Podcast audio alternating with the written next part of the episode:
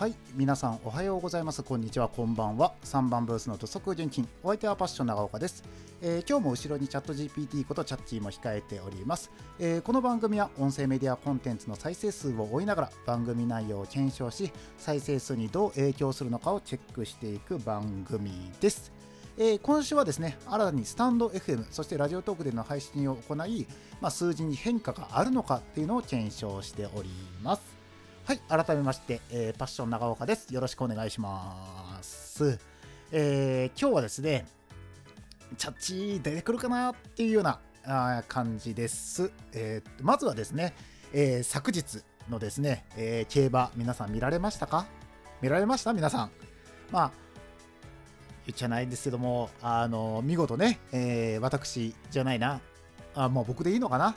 え、が、予想したお馬さんがね、えー、来まして見事1着2着3着と全部当たりましてね。はあ良かったっていうのが本音のところです。まあえっ、と僕がね、えー、予想したのが1枠2番のスターズ・オン・アース。で3枠6番のソングライン。4枠8番のララ・クリスティーヌ。6枠11番のナミウル。で8枠16番のソダシ。でまあ、この5頭どうだろうか、でその中ではソングラインが来るんじゃないかっていう話を僕は一番に推してますよっていう話をしてたら、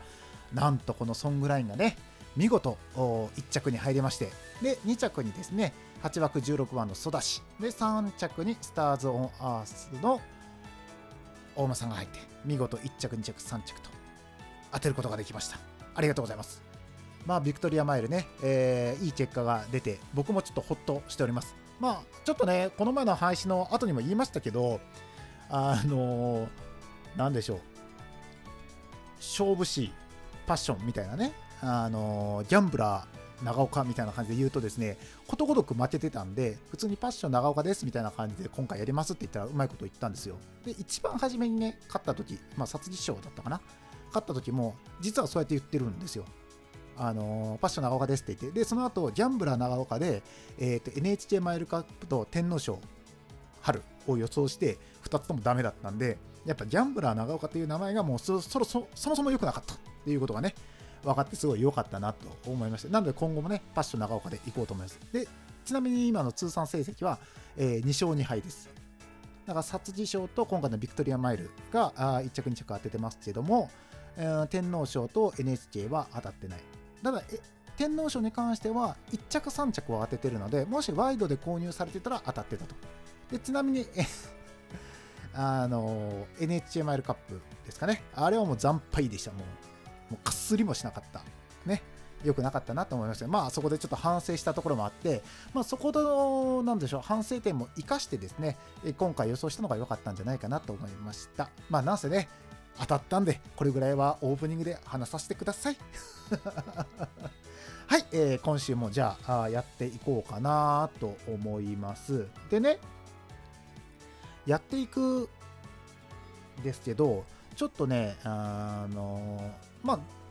考えてて、まあ、今回、今週はなんか新たにスタンド FM とね、ラジオトークでの配信を行い、数字の変化があるのか検証しますって言ってるんですけど、まあ、この前、ちらっとだけね、どっかで一瞬だけ言ったと思うんですよ。なんか、通常喋ってるところでも BGM を載せてみようかなって考えてるみたいなことを言ったの皆さん覚えてますかね？で、今回からちょっとそれをやってみようかなと思って、まあ、これがいいんじゃないかなっていうのを一つですね、選んだんですよ。なのでちょっとそれをかけつつですね、えー、今日は話していこうかなと思います。つまりそれをかけるということはですよ、あの編集ができなくなるっていうことなので、しっかりとタイムキープをしながら話さないといけないねっていうことになってくるんですけど、もう最初の速攻からですね、タイムキープを忘れまして、あの実際ね、えー、収録してる時間が出てるんですけど、そのなんでしょう、収録を回し始めて僕すぐに撮ってるわけじゃなくて、その前にダラダラダラダラなんかちょっと喋ってるんですよ。で、そっから収録ですよっていう時にこう手をね、みたいな感じで叩いて、この波形がここでパンパンっていう波形が出てるところからカットして、あの、実は使ってるみたいなことをやってるんですけど、ちょっとね、そのパンパンって叩いた時に、実はタイマー回しときゃよかったんですけど、それ忘れたんで、うん、ちょっとどうしようかなって考えながらやってる。今、ちょっと今、それでちょっとドキドキしてるっていう感じなんですけど、まあでも、まあオープニングで、えー、大体多分今4分ぐらい喋ってるんかなって、感覚的なところで言うとね。思うのでまあ5分ぐらい喋ってもいいんじゃないかなみたいなところも思ったりなんかにしてます案外4分じゃなくて3分ぐらいだったりするんですよねこういう時ってねなんか自分のことだと立ち走ってたりとかするんでまあそんな感じで、えー、今日もやっていこうかなと思います早速なんですけどまあ、どういう BGM を選んだかっていうのをちょっと皆さんに、えー、聞いていただきつつ、まあ、話していこうかなとも思ったりしてます。これね、ちゃんとうまいこといくかわかんないですよ。これでプツッと音が切れたら、僕があのクロスフェードを失敗したと思ってください。ちょっと待ってくださいね。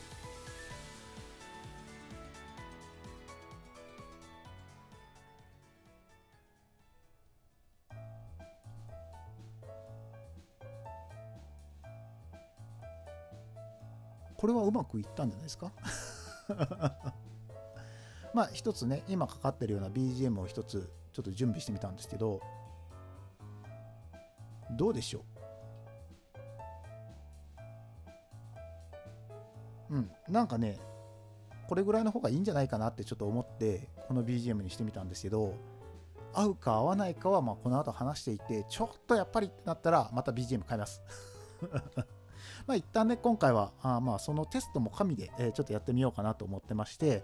あのー、一発撮りで BGM を全部に載せてやるっていうのをね、えー、今回の目標みたいな感じにして、え実際にやっております。はい。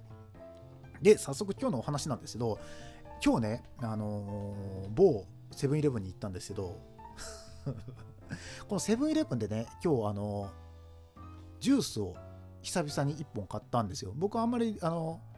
コーヒーは買いますけど、甘いものはあまり買わないんですよ、最近。で、その中で、ちょっとおっと思って買ったのがですね、日清から出てるですね、えー、期間限定、十勝飲むヨーグルト、白桃っていうのが出てるんですよ。あのもうね、黄色のね、えー、帯引いたところにですね、赤文字で腸内環境改善って書いてあって、まあ、こういうのにちょっと惹かれて、えー、ちょっと買ってみたんですけど、まあ、実際飲んだんですけどね、うん。うんまあ感想からすると好きな人は好きだろうなっていう味でした。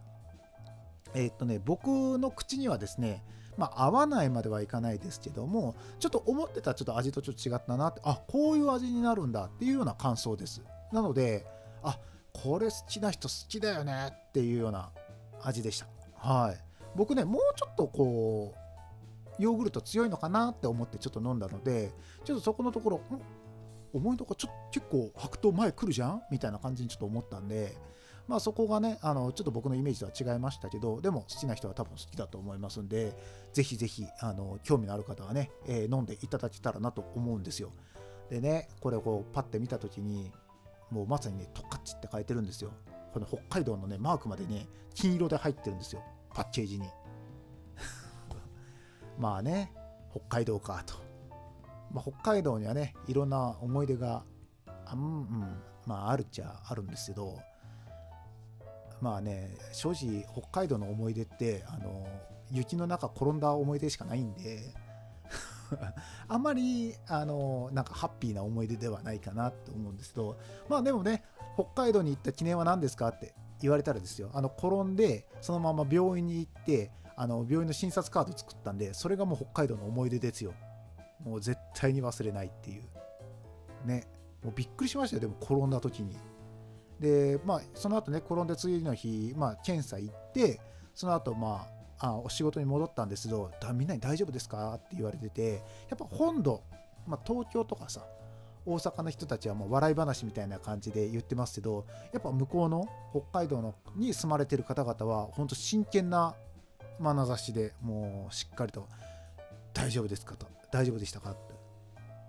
ほん死ななくてよかったですねってよく言われましたよ。なんかお酒飲んでたら多分一発でしたよって言われてて、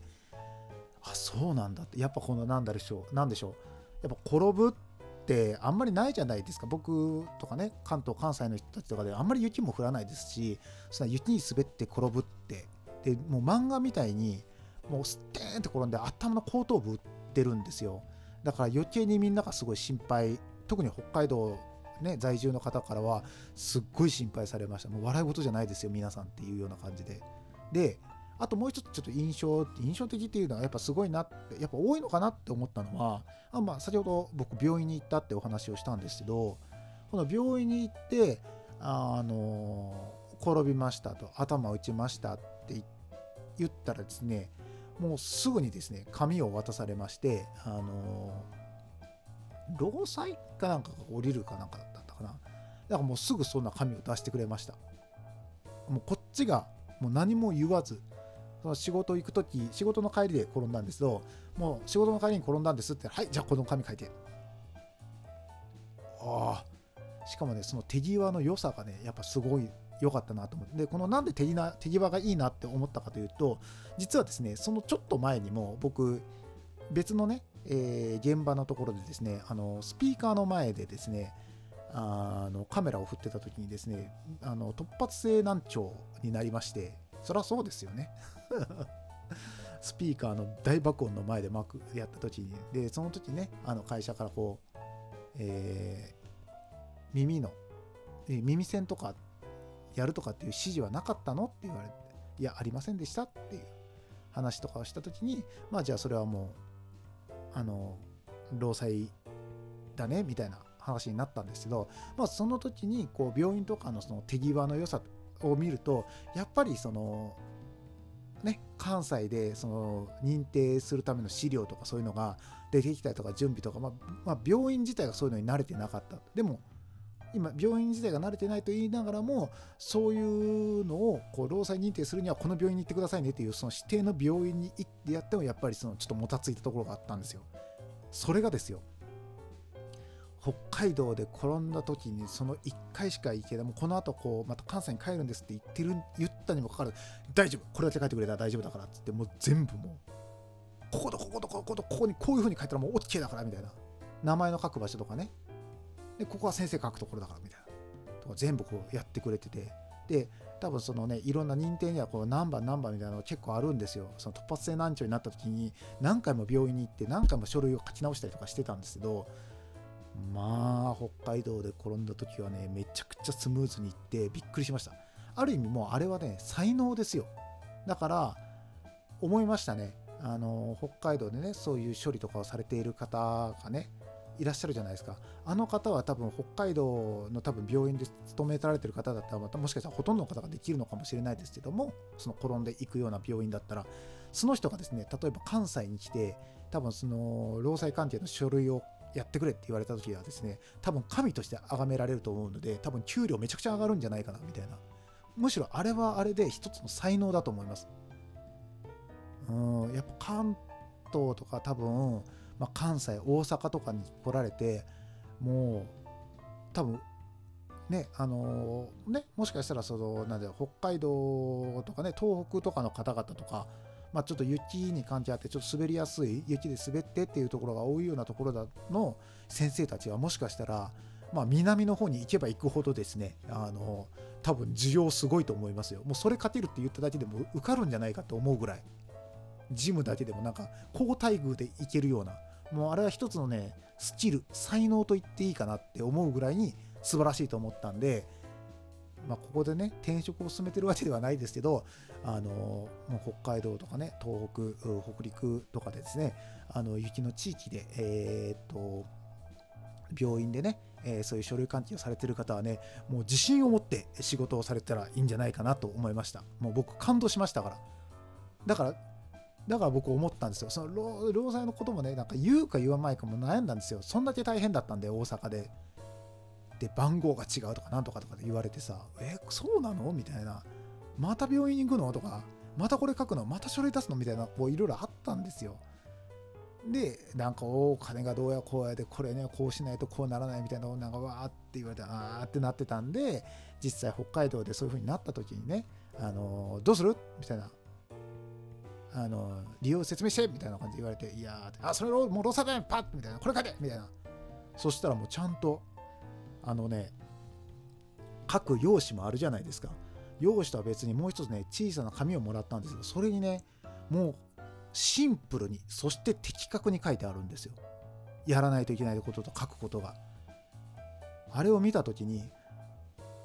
これこれ、こういうのがあったらこっちも安心するのにってしかもそれはもうその時だけですよ僕病院に行ったのそれでもう全部処理が終わってるんですよ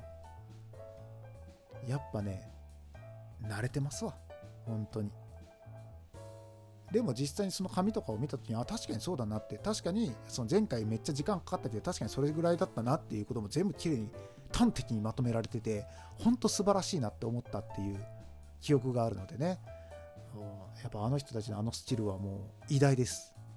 なのでぜひ皆さんがですねあの雪の降らない地域に行った時にねもう本当神として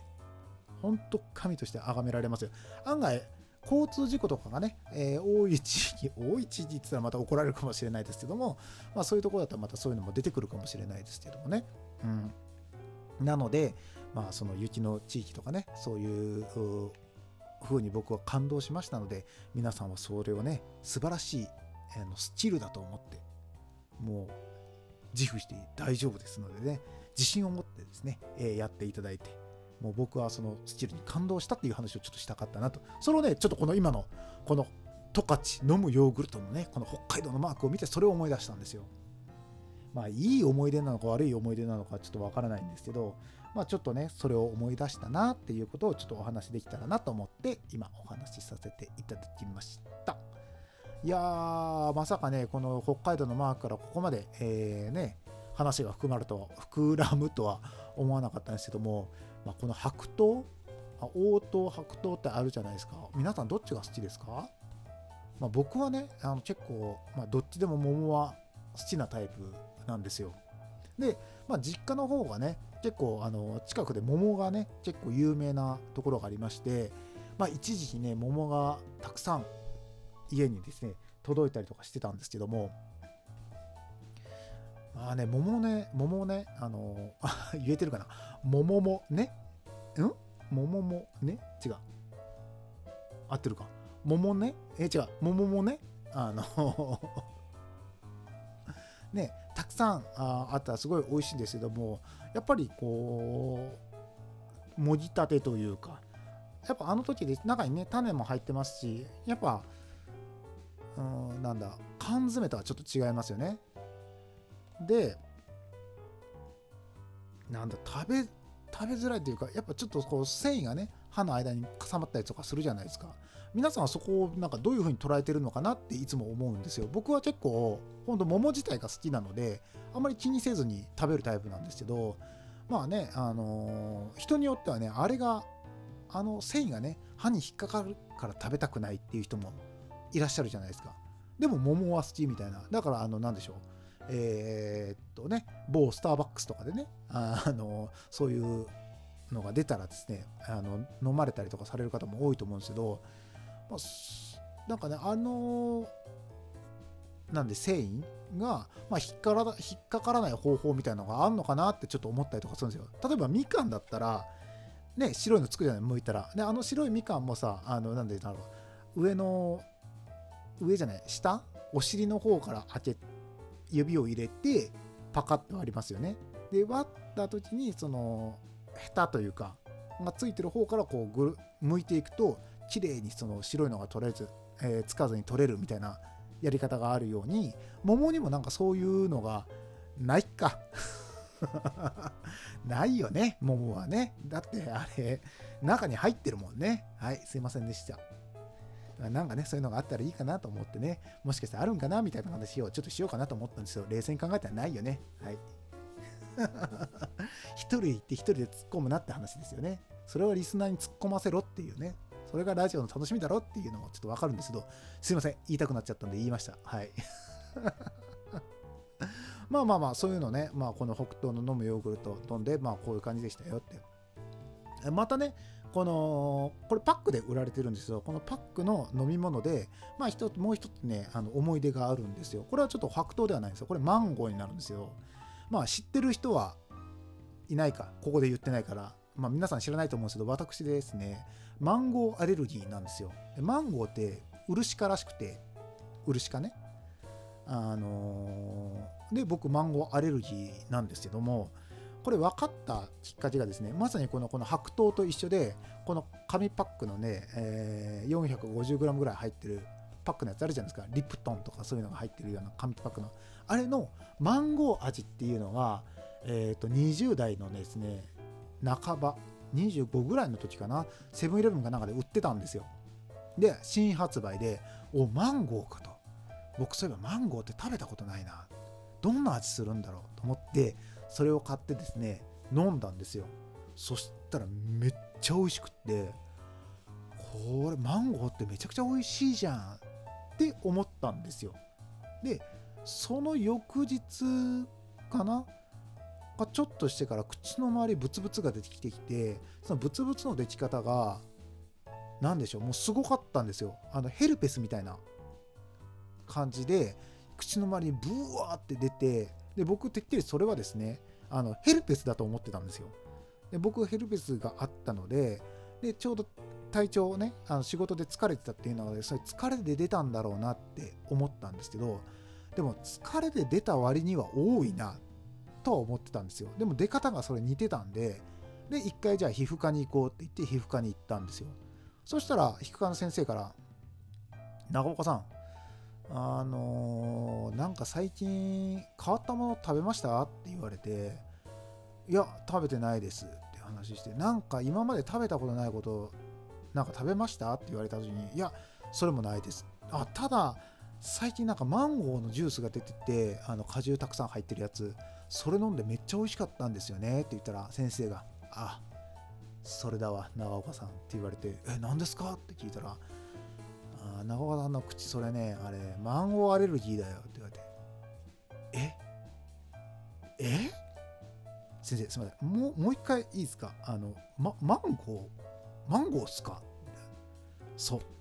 長尾さん、あのマンゴーって漆科なんだよね。だから漆に荒れてるような感じに出てるんだよ、今のそれ。だからヘルペスじゃないよって言われて。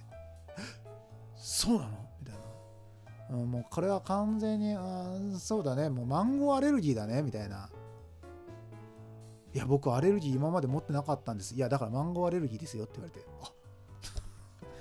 マジっすか？っていうところでね、そこではマンゴーアレルギーって初めて分かって、で、まあ、薬もらったやつ塗ったらすぐ治ったんですけど、で、それがマンゴー。まあ、人生で初めて食べた、飲んだ、食べてないか、飲んだマンゴージュースでね、出たんで、まあ、マンゴーそこから、まあ、じゃあ食べやんとこうと思って食べなかったんですよ。そしたらですよ、そしたらもう皆さんも分かりますよね。ここ最近のあのマンゴーブーム、今去ってるのかよく分からないですけども、食べてないんでね。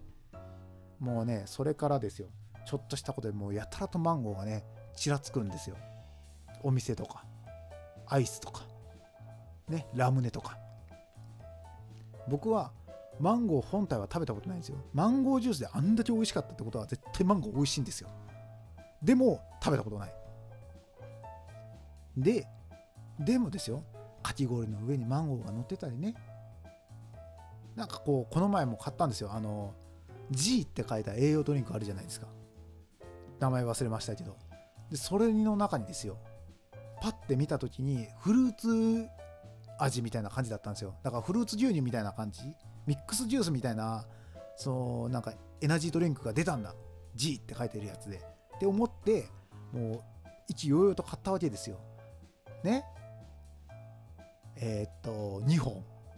2本買ったんですよ。でいざ飲もうと思ってパッて見たらあれ？これってもしかしてと思って後ろパッて後ろ見てそのな原材料名見たらですね入っていたんですよ。マンゴーがさ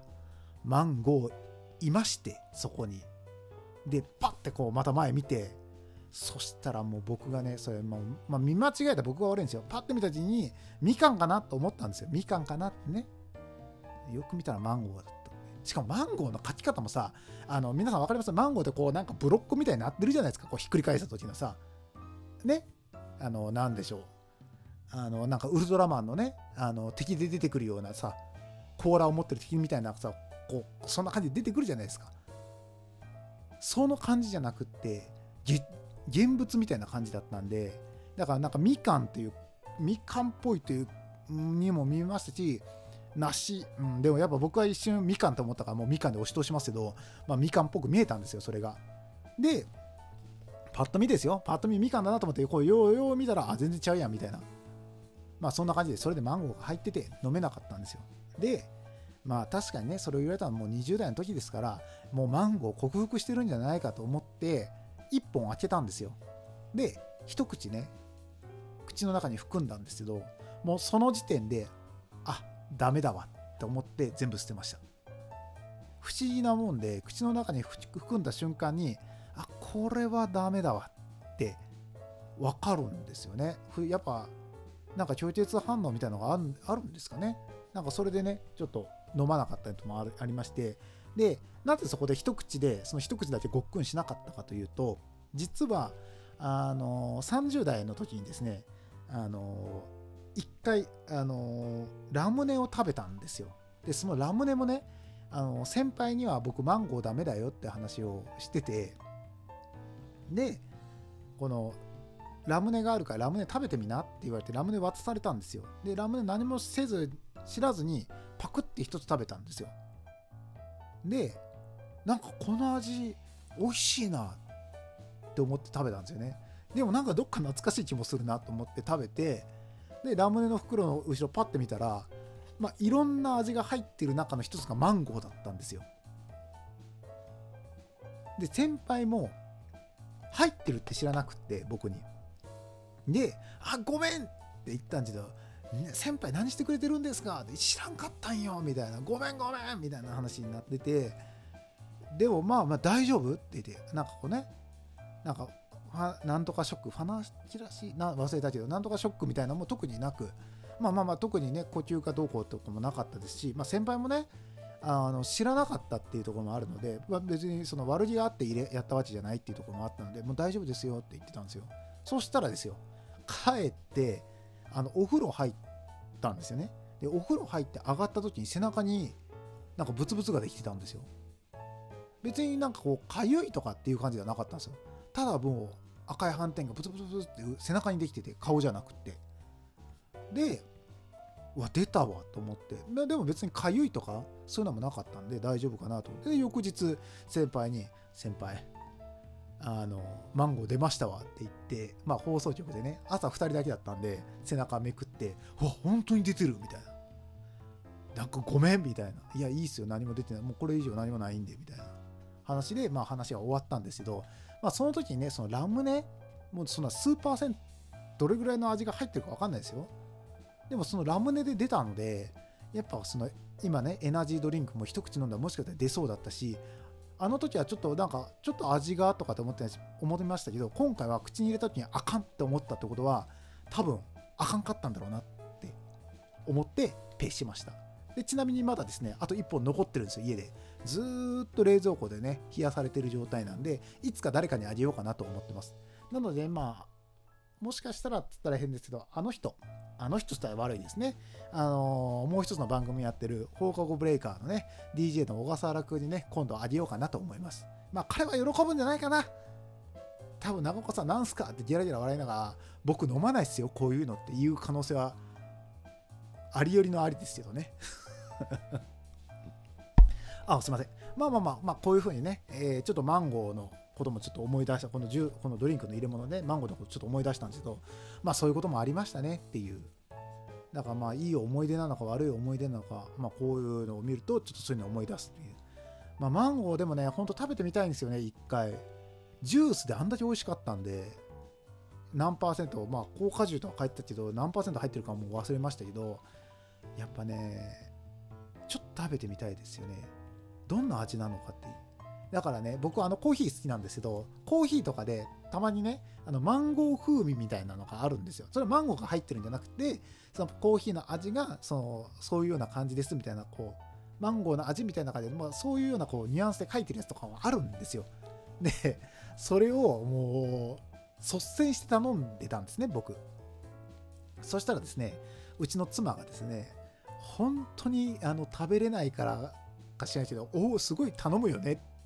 またマンゴーのやつ頼んでるじゃんってよく言われてたっていう。で、僕はその本物をね、食べたことがない。で、僕が飲んだのはマンゴージュースなので、まあ、いろんなものが入ってるじゃないですか。マンゴージュースって。マンゴー100%ではないから。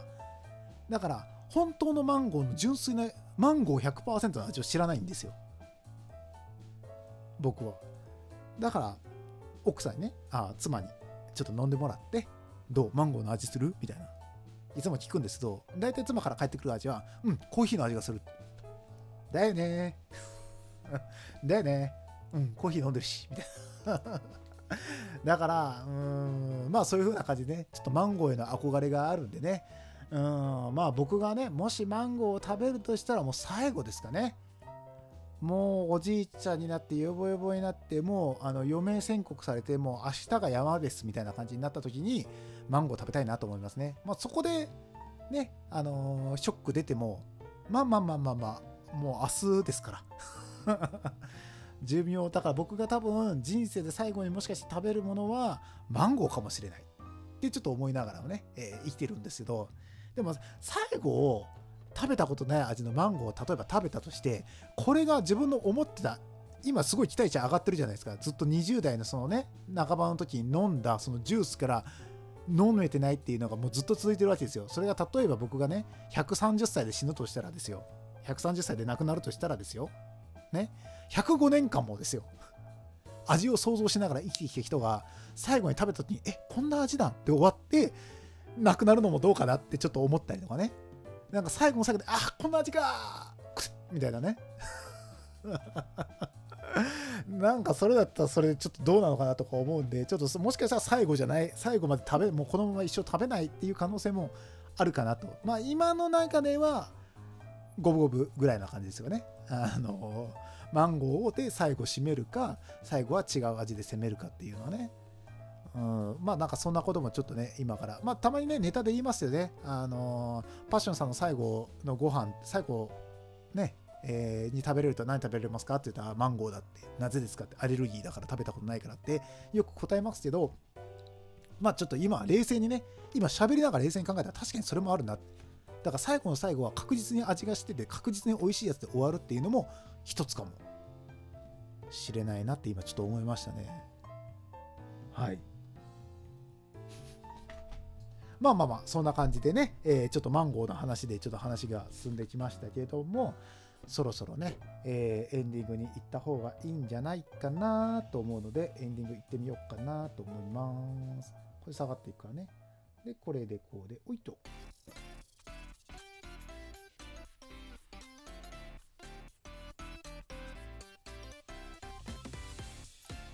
はい、えー皆さんいかがでしたでしょうか？まあ今日はねなんだかんだ言って何の話したかなって思ったらまあ十勝の話十勝の話 違うな。北海道か。北海道の話とね北海道とねえーっと病院の話でね。であとはえー桃からのマンゴー。すごい話の進め方ですね。前半と後半でえらい違いだっていうね、病院でね、あの、いろいろとね、書類の書き方がどうやって言っときながら、最後はマンゴーの話かいっていう話でね、えー本日お送りしてきましたけども、いかがでしたでしょうか？まあ、こんな感じでね、えー進んでいきましたけど、たまにはこういう形で進めるのもいいのかなって、ちょっと思ったりしました。はい、えー、ちょっとね、この後、ちょちょちょっと編集、最初と最後でバツバツっと切ってね、速アップしていけたらなと考えております。はい、えー、本日もね、楽しんでいただけたら幸いです。3番ブースの土足前進、また明日お耳にかかりましょう。お相手はパッション長岡でした。さよなら